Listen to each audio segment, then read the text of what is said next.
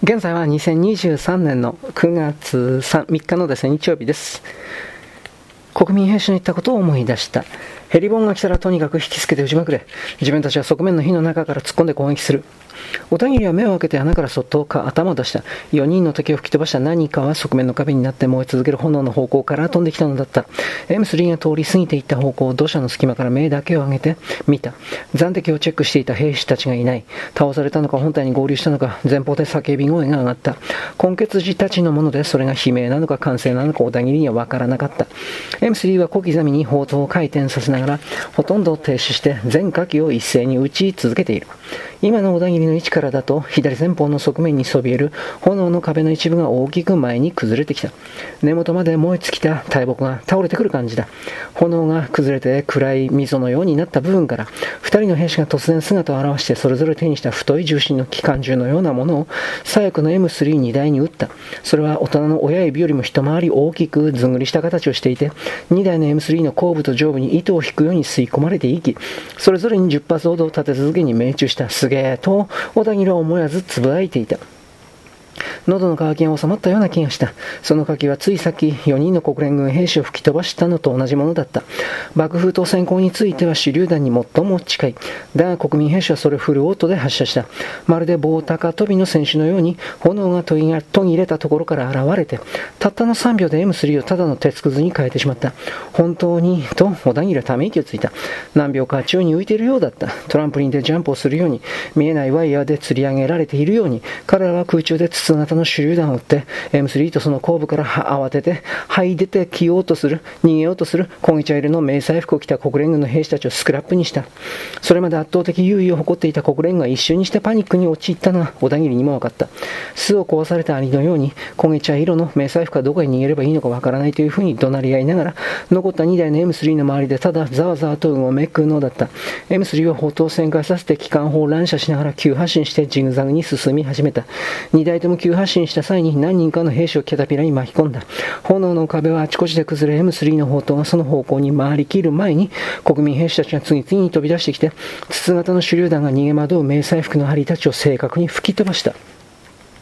M3 は前面の装甲だけを残して、あとは鉄の破片となって飛び散って、それがもともとどんな形をしていたかわからなくなるまで徹底的に破壊された。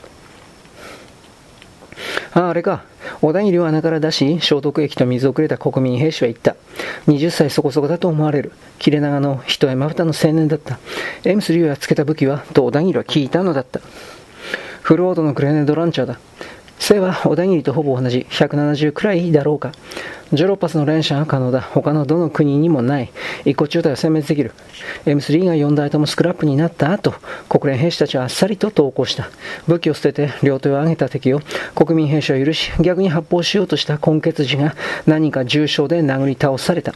数十人の捕虜は応急手当てを受けた負傷者を含めて目隠しをされ、ある方角へ向かって歩かされた。重傷者には担架が与えられ、歩行可能なもの者が目隠ししたままそれを担いで歩いていた。国民兵士2人がついて捕虜の一軍はすぐに闇に消えていった。あいつらどこに行くんだ？と小田切は一人の根血児に聞いた。奴らは明け方までに非武装地帯まで歩いていく。そこでヘリに拾ってもらうんだ。五体満足な根血児は数えるほどしかいなかった。自力で歩ける者だけ国民兵士と共にトンネルに向かった。アンダーグラウンドは決して戦闘後には捕虜を殺さない。だから、国連軍は少しでも戦闘が不利になるとすぐに降伏してしまう。ただし降伏後に反抗すれば、部隊全員が殺されるし、オールド東京の所属師団がテロでやられる。トンネルに向かってかなり長い距離を歩いている時小田切は30人くらいに減ってしまった根血児の中にあのリップジェリーを塗ってやった女を探したほとんどの根血児の衣服は破れて土砂や血で黒く汚れていて何度も確認しなくてはならなかったが黒い髪と目のあの女はいなかった。前線に残された怪我人はどうなるんだと横を歩く根血児に聞いた。その根血児は左手を先頭になくし止血体を巻かれている。残ってるのは内臓をやられた連中でどこへ運んでも死んでしまうんだ。俺だって普通なら歩けない。喋ることもできないだろう。12時間は意識だけはしっかりしてるはずだ。他のみんなも同じだ。あんたもらってないのか逆にそう聞かれた。何を？高原だ。そういえば一人、両腕と片足の顎の一部がなくて、顎からまだ血が滲み出ているのに、かすかに残った右肩の肉を仲間に支えられ、片足でぴょんぴょん飛びながら進んでいる根血児がいる。光源はすごい薬らしい。黒い髪の女はいなかった。干渉はなかった。ただトンネルの中で少し話してリップジェリーを塗ってやっただけなのだが、干渉が全く起きないのは関係が浅いせいではなく、干渉が起きるために必要な余裕が小田切になかったからだ。戦闘が終わってからも小田切は思考が回復せず、フラッシュバックのようなイメージで動いていた。爆風で人間が吹き飛ばされるのを間近で見る。その爆風の方向と形、急いで気が狂ったように穴を掘る。それと同じような感じで小田切は今歩いている。散らばった無数の死体や人間の体の部分を見たが、もう吐き気は起きなかった。先導する兵士が中型の辞書のようなものを取り出して表面を指で叩き始めた。よく見ると表面にキーボードがついていてそれを叩いているのだった。電卓かなと小田切は思った。死んだ奴の数でも計算しているのかな。横を歩く赤い髪の根血児が二人本物だとかすごいとか囁き合ってる。あれは何だと小田切は二人の方を見た。トンネルの中でも使える DMDG だ。あんな小型のやつはどこにもない。DMDG ってなんだ？と小田切はさらに聞くと2人の今月なんだこいつはという顔になった。もうはるか昔のことのように思えるが23歳の純子にドラクエってなんだと聞いて彼女が示した表情と同じだった。唖然とした表情だ。デジタルの通信機だよ。赤い髪で左耳からの血がべっとりと固まっている根血人が答えた。1200字を0.7秒で送信できる。同じような赤い髪をして太ももから下をなくしている奴がそう言った。二人は肩を組んで歩いていた。世界一なんだ。ワンタッチで暗号化もできる。でもその必要はないんだ。国連軍は送信のスピードに追いつけない。その後も二人は肩を組んで歩きながら目を輝かせて国民兵士の通信機の素晴らしさについて小声で話し続けた。アンダーグラウンドを作ったのは外国から戻ってきた部隊だった。彼らは情報戦に敗れたという反省を持っていた。海軍技術研究所が地下に移された暗視装置、温度センサー、ミサイルの追尾装置、超小型のレーダー、高速コンピューター、エレクトロニクスではどの国もアンダーグラウンドにはかなわない。トンネルへの通路が見えてきた。前にあの黒い髪の今月の女と共に降ろされた場所とは違う気がする。辺りには数人の兵士が警備についている。通路は垂直に掘られた直径1メートル強のコンクリートの穴で、それがさらに土砂と木と草で偽装された統治下のようなもので覆われている。その小さな穴からまず負傷している根血児が下ろされているった。順番を待っている小田切のところにデジタルの通信機を持った背の高いゲリラ兵士がやってきていった。警備の責任者のようだった。小田切というのは貴様か。はいと小田切は返事をした。スパイとして処刑する。その声は低かったが、根血時も他の兵士も全員が小田切を見た。小田切は何かを言おうとしたが言葉が出てこなかった。何があってもどういうことを言っても絶対に殺されるのだと思った。鉄の塊の歩兵戦闘車を3秒で破壊してしまう連中だ。俺に何ができるだろう。待ってください。戦闘から戻ってきたゲリラ兵士の一人が前に進み出ていった。この男は国連軍と戦いました。特殊部隊の隊長を射殺しています。水と消毒薬をくれた兵士だった。小田切は嬉しくて体が震えた。その報告は受けている。警備の責任者はニュートラルな口調で答えた。こいつはスパイなのだ。準国民本部ではなく地下司令部からの命令だ。地下司令部という言葉は周りを覆う冷気と緊張一層強めた。こいつはダウンジャケットを着ている。ゴアテックスよりも2、3, 2 3度温度が高い。国連軍はこいつをセンサーで捉えてヘリボーンをかけてきたんだ。警備の責任者は小田切ではなくゲリラ兵士を見てそう言った。そんなことはありえない。ゲリラ兵士は反論した。デコイの中にもその程度の温度を持つものがあります。それにこの男をピンポイントに F15E にランタンをかけられたら自分たちは全滅していました。今月たちはトンネルへの通路の中に全員姿を消した。残っているのは小田切と兵士たちだけだ。時々冷気と湿気を含んだ風が起伏なる真っ暗な地面を渡って吹いてくる。雲が切れた部分で星が点滅している。東の空がほんの少しだけ明るくなり始めた。地下司令部からの命令だ。警備の責任者がもう一度言ってゲリラ兵士は黙った。処刑は司令部からの最終命令を待ってここで行われる。警備の兵士を残して他のゲリラ兵士もトンネルの通路を降り始めた。小田切をかばってくれた一人が通路に消える前に水筒から水を飲ませてくれた。間違えたとそいつは小さな声で言って、ポケットから見たことのない緑色の箱に入ったタバコを出して一本進めてくれた。吸わないんだと小田切は断った。残念だ。自分たちは本来そんな間違いはしない。貴様はよく戦った。